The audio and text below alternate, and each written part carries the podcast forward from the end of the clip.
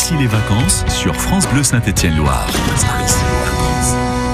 Et on file euh, du côté du, du Pila et le bureau de l'Office du tourisme de Pélussin avec Isabelle. Euh, Isabelle, bonjour.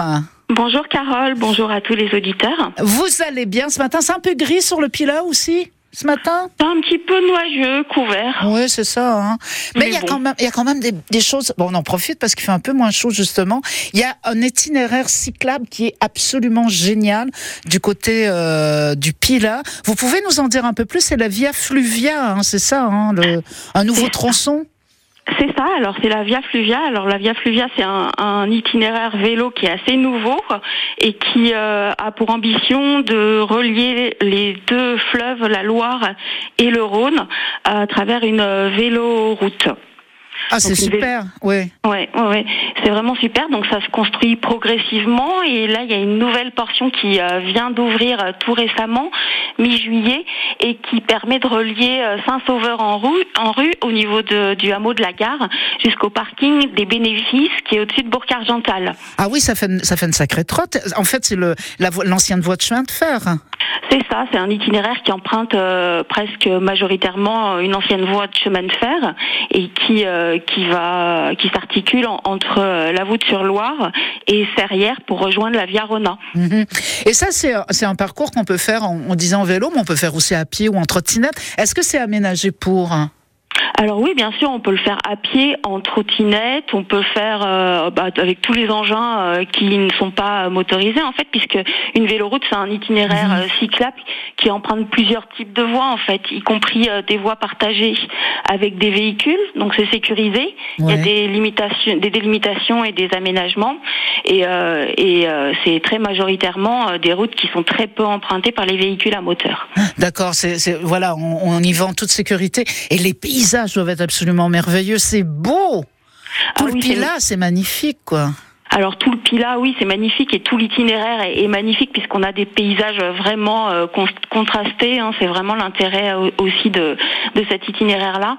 Et là, sur la portion Pila, bah, vous évoluez sur euh, sur la vallée de la Déaume qui qui relie la Haute-Loire à l'Ardèche en fait, avec des paysages tout en contraste, avec sur les hauteurs des paysages assez montagnards en altitude et puis des paysages euh, plutôt euh, collinéens avec euh, des ambiances plutôt méridionales euh, quand on est au niveau de, de la Via Fluvia. Ouais. Et ce nouveau tronçon euh, Saint-Sauveur euh, Bourg-Argental, quand on arrive à Bourg-Argental, on peut se poser. Il y a même des, des, des sorties. Vous proposez des sorties du côté de Bourg-Argental?